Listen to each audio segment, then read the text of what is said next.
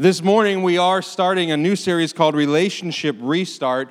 And I'm hopeful that in the next five weeks or so, we're going to learn some things that are going to help us have healthy relationships. How many of you uh, you want healthy relationships in your life? Healthy relationships are a really important thing, a really good thing. Have you have you noticed that in life, the things that bring us the most joy also have the power to bring us the most pain? The things that bring us the most joy also have the power to bring us the most pain. I think of this often with sports. I mean, I'm a big sports fan. I got lots of teams that I root for. And sometimes there's a lot of joy in rooting for teams, and sometimes there's a lot of pain in rooting for teams. If you're a Bills fan, you know what I'm talking about. A lot of, a lot of pain. And uh, every now and then, one of my teams will suffer a devastating loss, and I will literally talk to my wife and say, I don't even know, why do I do this to myself? Why do I watch sports? Why do I even care about this? And then next season starts and I'm back in, you know? They win a big game and they pull me right back in. So the things that cause us great joy can also cause us great pain. I, I also think of pets, right? Pets can bring such joy into our lives. How many of you have a pet that brings joy into your life?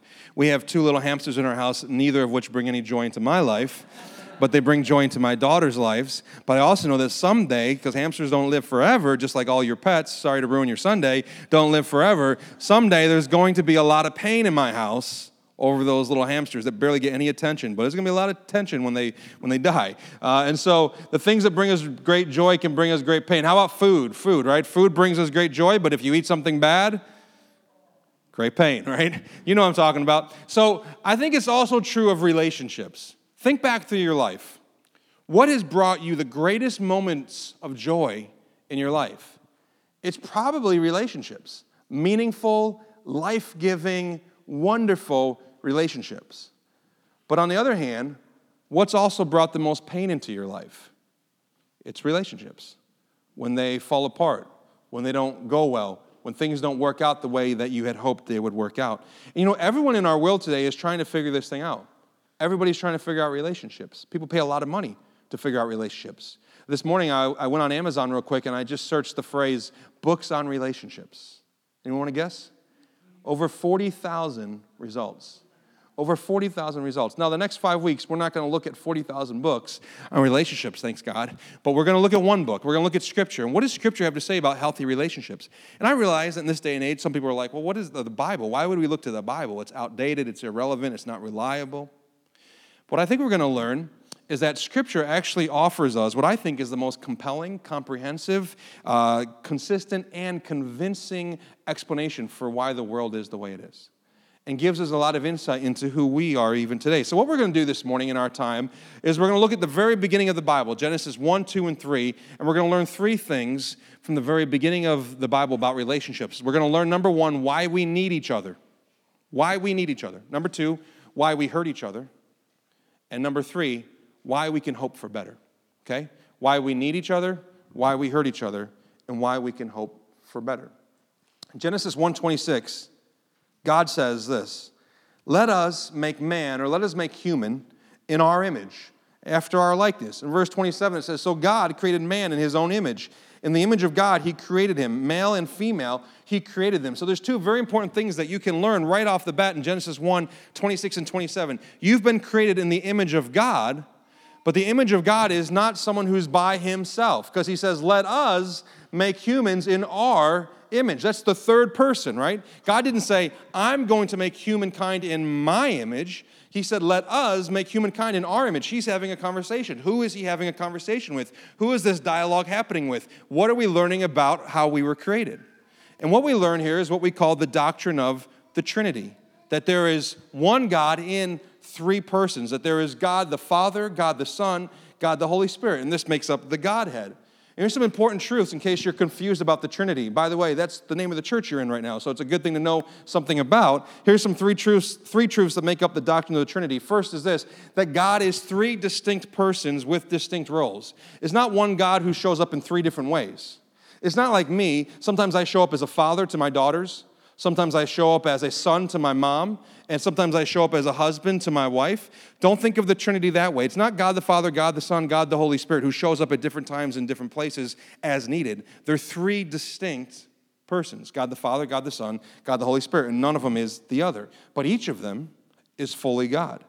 And there is one God. So three in one. Now, listen, I get it. If this is new to you, or even if it's not new to you, it's confusing. It doesn't make sense. Our finite minds cannot wrap ourselves around this idea of the Trinity. One God, I can understand. Three gods, okay. But three in one, how does that work? And one of the things I always say to people when they struggle with the Trinity is, is simply, who would have made this up? Like, who makes this thing up? Who sits around and goes, oh, this will be popular? Uh, three, one God, three.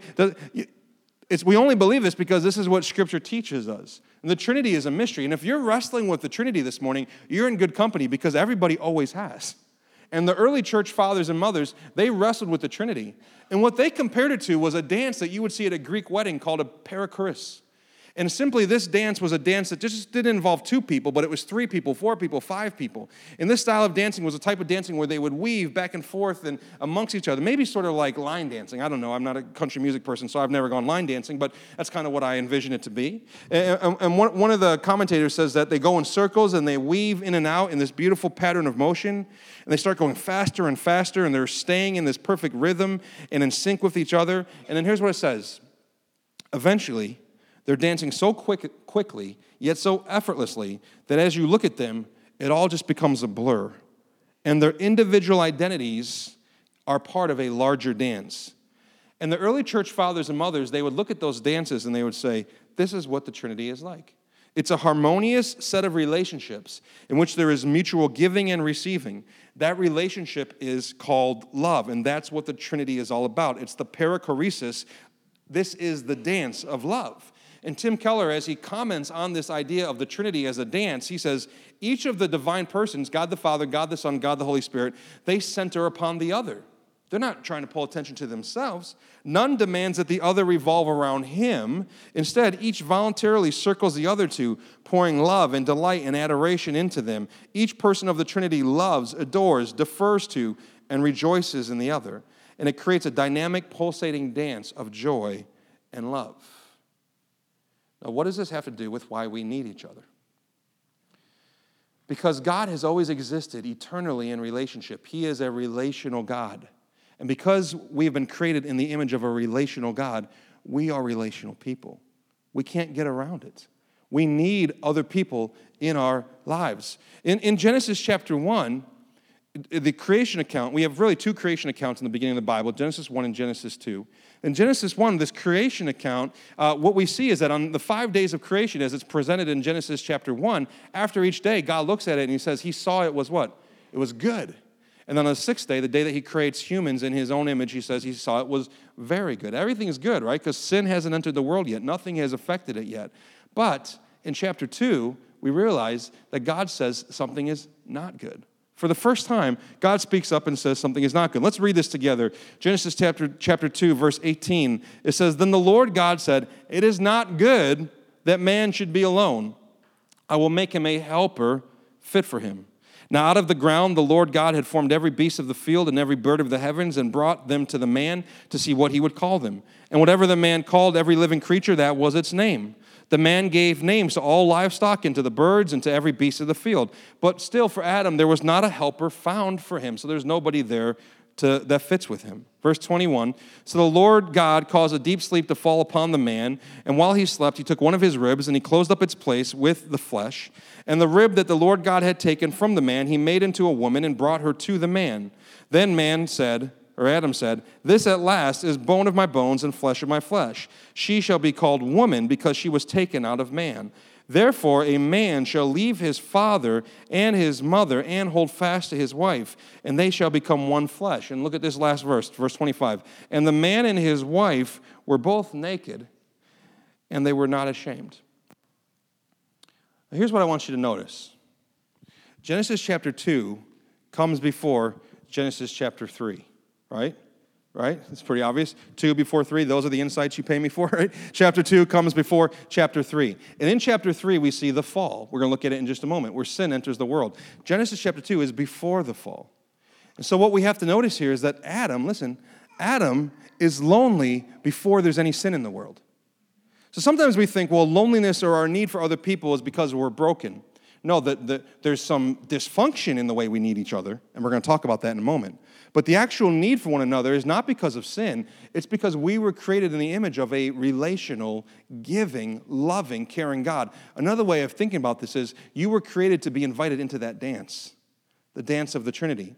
And until you're in that dance, you're just not going to be fulfilled. You're not going to be satisfied. Think about how much we need each other. Listen, we can't even have an enjoyable experience without wanting to share it with people, can we?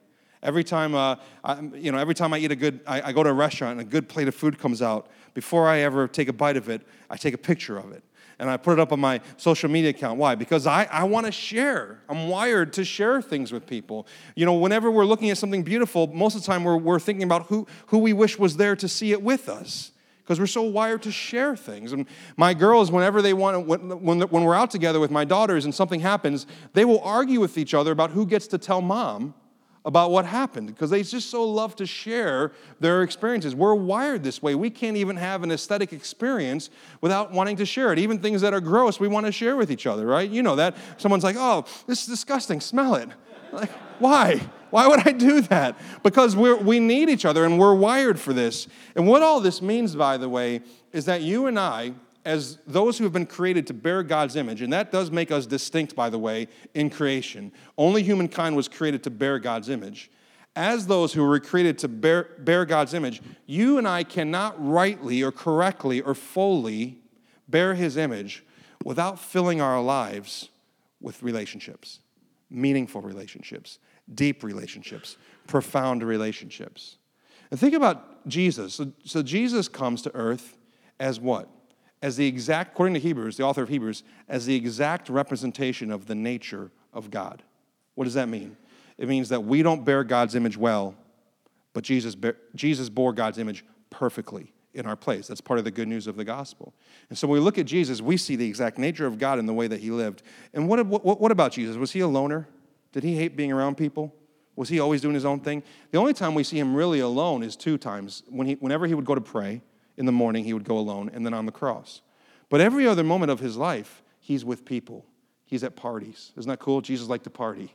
He went to wedding parties. He went to dinner parties. He was a part of those things. He had relationships. Jesus pulled people close. He had uh, 12 men who followed with him all the time, three who were closer, and then even a bigger circle of people who, who were his disciples. Jesus was always in relationship. And by the way, I love this about Jesus. He had relationships with all different types of people. All different types of people. And if we're going to bear God's image rightly, I think what this means is that we have to fill our lives not just with relationships, but with, listen, with relationships with all kinds of people. All kinds of people. Think for a second about who you have relationship with. Are they all basically the same person? Do they all basically think the same, believe the same, vote the same, live the same, look the same, have the same socioeconomic standing as you? Be careful that you're not just filling your life with relationships of people who look like you and think like you. Because I think we miss the opportunity to really bear God's image in a way that is the way He intends us to do so. Bearing God's image. Now, I want us to notice one thing before we move on to our second point, and it's this. The way Adam and Eve related to each other before the fall is so different than the way you and I can relate to each other now. Did you notice in verse 25? It says, The man and his wife were both naked, and they were not ashamed. This idea of nakedness before the fall, we're going to see like this is a big theme. And this actually gives us a lot of insight. They're not, they're not, they're naked and they're not ashamed. And we're going to learn in the next chapter, not only are they not ashamed of their nakedness, they're not even really aware of their nakedness. That's a crazy thought for us now on this side of the fall. Because if you're naked in public, it's the only thing you're aware of, right? I mean, the idea that someone could be naked and not aware. You know, we've all had that terrifying dream where we walk into school or work and we forgot to put our clothes on, right? Just me? Like, we've all had that dream. If you go to a sporting event and a streaker runs out on the field, eh, you know, 100,000 fans that were thinking about 100,000 different things are now all focused on one person, right? Like, naked in public is not normative. And to the idea that you can be unashamed and unaware that's so radical. That doesn't make that doesn't really compute with us. How is this possible? And I think the only way that it's possible is that, that they were naked and unashamed and unaware is that there was something or somebody else that had so completely and totally captured their attention that they were not self-absorbed the way that you and I are. That they weren't selfish, that they weren't thinking about themselves because there was something outside of them that had so captured their attention. The only thing I can compare it to is like when I'm like elbows deep in a good meal and I'm just like enjoying that food, and my heart is just so captured by what I'm eating, and I don't realize that I'm just splattering it like a like a painting all across my shirt. You ever walk away from a table of pasta and all of a sudden you're like, what? Who did this to me, right? That's the only thing I can think of is because I'm so captured and focused on what's there, I don't realize what's here. And so Adam and Eve are so fully and completely satisfied in their unhindered, unbroken relationship with God. They're so glad to be a part of the dance that they don't even realize they're just not even self aware in a way that we are. So they needed each other, but they needed each other in a way that's completely unfamiliar to the way that you and I need each other now. Well, how? Let's get to our second point. So, our first point is why we need each other. Our second point this morning is why we hurt each other. In Genesis chapter 3, we see the fall, and the serpent comes, and the serpent tempts Eve. And let's pick up this story in verse 6 of Genesis chapter 3. It says, When the woman, Eve, saw that the tree was good for food, this was the one tree in the garden that they were not supposed to eat from, the one tree that was a delight to the eyes, and that the tree was also to, to be desired to make one wise. She took of its fruit. We don't know if it was an apple. Some people think it's an apple. I don't know why people think it's an apple. It doesn't say that here. Took of its fruit and ate. She also gave some of her hus- some to her husband who was with her, and he ate. Then look at what happens as soon as sin enters the world. Then the eyes of both were opened, and they knew they were naked. Like that's the first thing that the author of he- uh, Genesis decides to record. After sin enters the world, the first thing is that they knew they were naked. And what did they do? They sewed fig leaves together and they made themselves loincloths. They immediately tried to cover up the things that were different about themselves. Verse 8 They heard the sound of the Lord God walking in the garden in the cool of the day. This was the practice that God would come and walk with them. And the man and his wife hid themselves from the presence of the Lord God among the trees of the garden. A lot of hiding, a lot of hiding going on. Verse 9 But the Lord God called to the man and said to him, Where are you? By the way, when God asks a question, he's not looking for information. He knew. He wanted them to consider where they were at.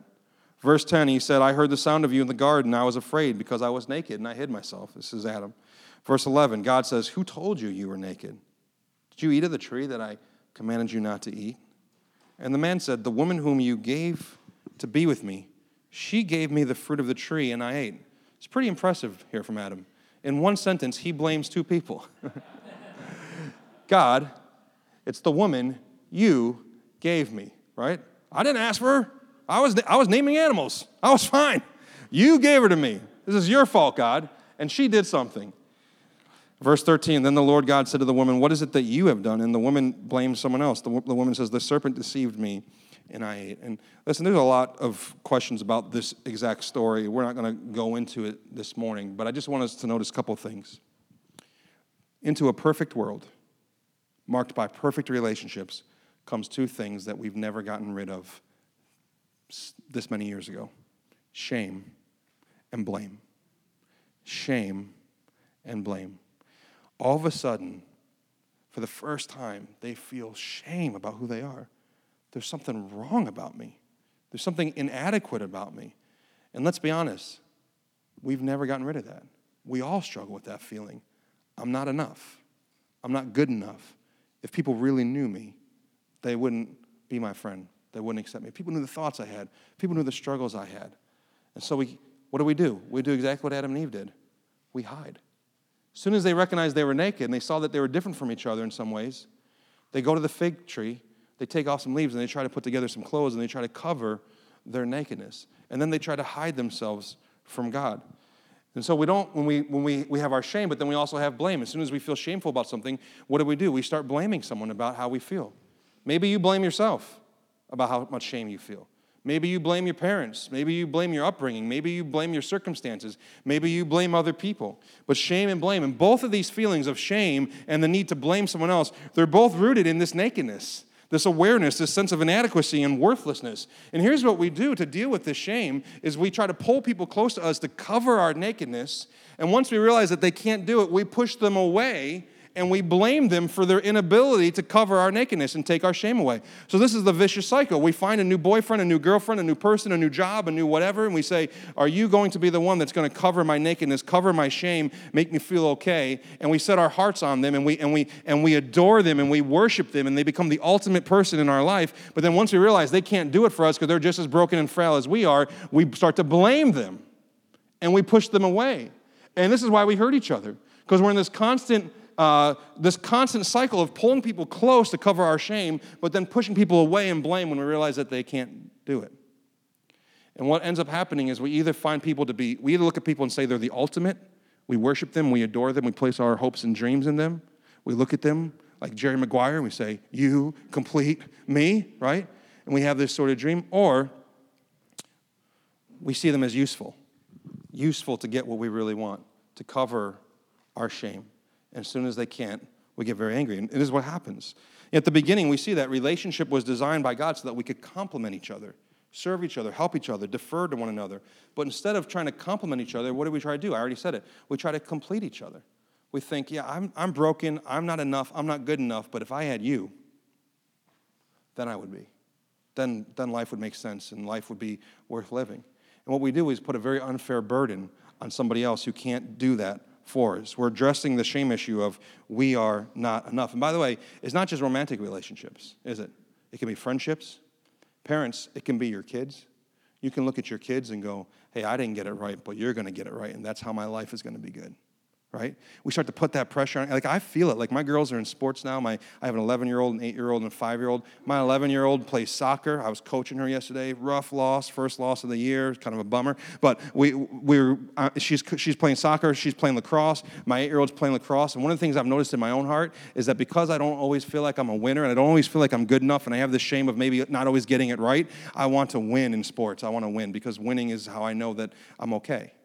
But now it's worse because I'm a dad and now I want to win through my daughters. And when they're out there, it's not just them trying to win, it's me trying to win through them. And what I find is that when they struggle and when they lose and they're not as good at the sport as I hope they would be, now all of a sudden I feel this almost this blame like, why don't you work harder? Why don't you care about this as much as I care about it? And well, here's what actually will start to happen, parents. You actually start to distance yourself from your own children because they're not giving to you what you thought that they could or should. You hold them at arm's length because you're like, you're not really helping me feel better about myself right now. And it's a really dangerous thing that we do. And this is how we hurt each other. And we end up using each other to get what we really want out of it. You know, this past week was my birthday, just like today's, today's Melissa's birthday, but my birthday was, was Friday. I turned 41 years old, so nothing cool happens on your 40, 41st birthday. Um, but my girls wanted to get me presents, and so they went out with Erin, uh, my wife, to get some presents. My girls know me so well. My two oldest girls, like one of them bought me like a jar of pickles because she knows I love pickles. I mean, it's mostly all food they got me, so you can tell they know me really well. They bought me a jar of pickles. One of my daughters bought me some cans of tuna, which I think was a hint about a diet or something.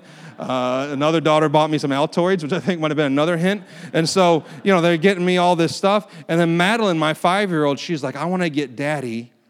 I want to get daddy an LOL boy doll.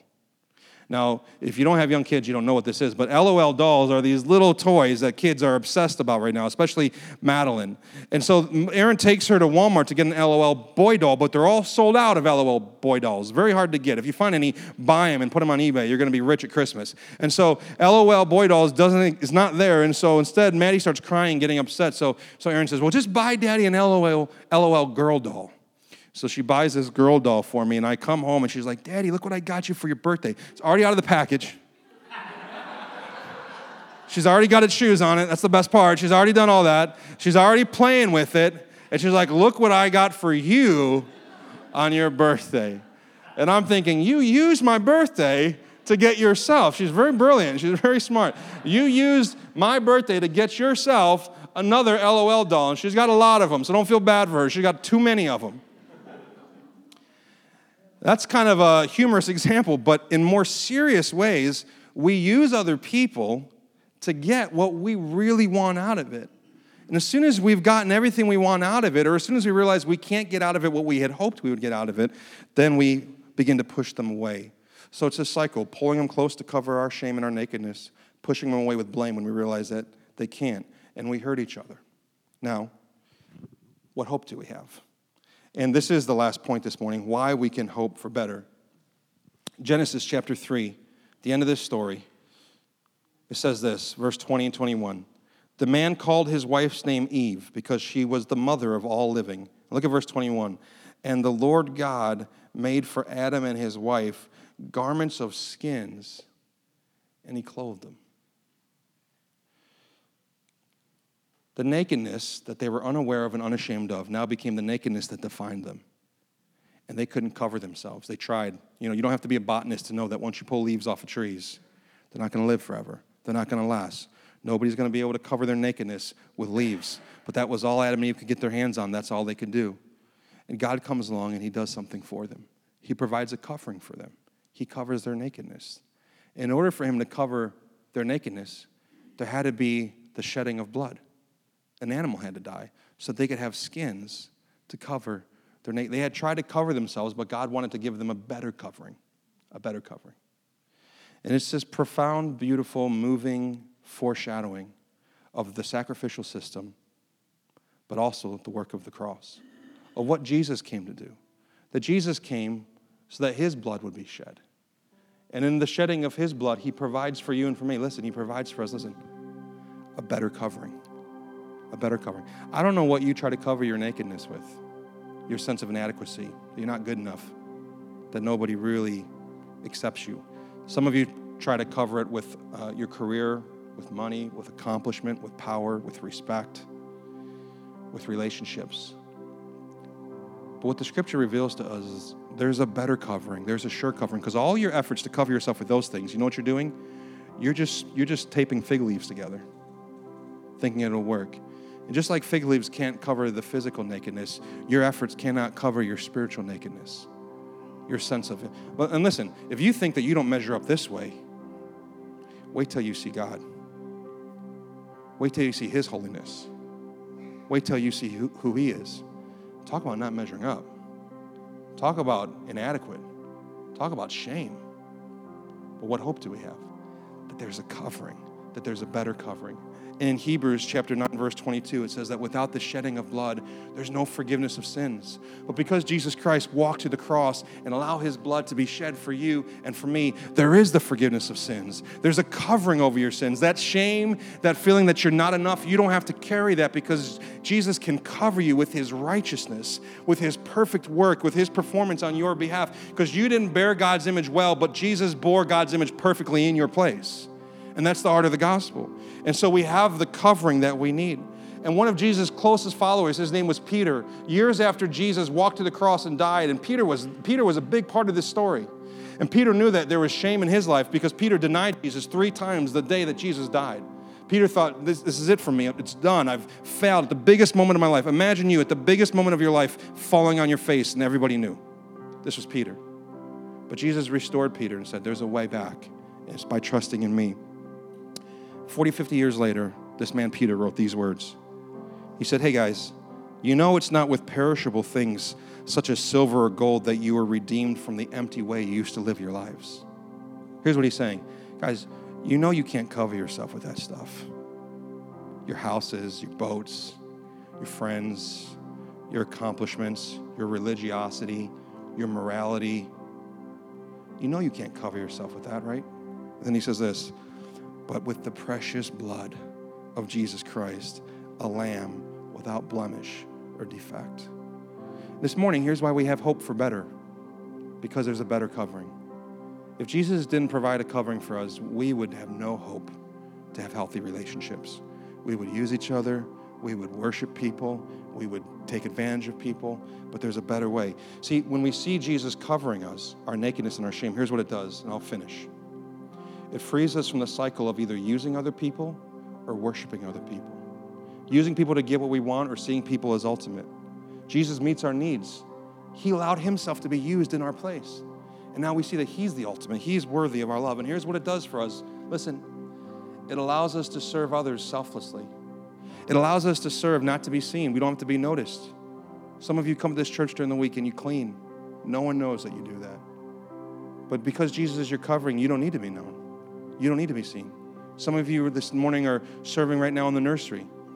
Most of us don't know you're there unless we dropped our kids off. But you're serving. Why? Because you don't need to be seen. You're not using these things. You're just serving God.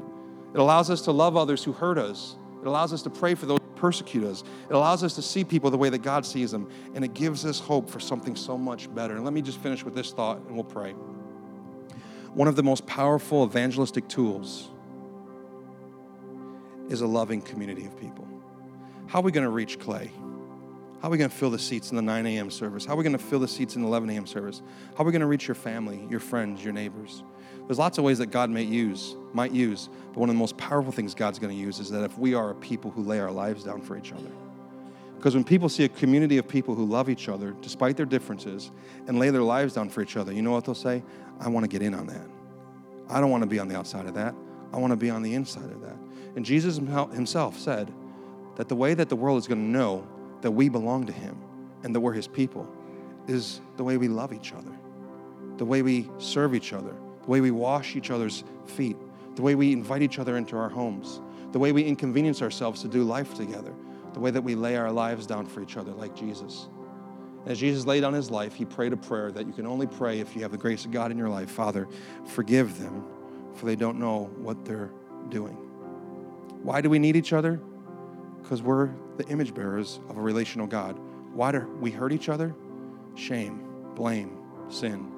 Why is there hope for something better? Because of Jesus. Let's pray together this morning.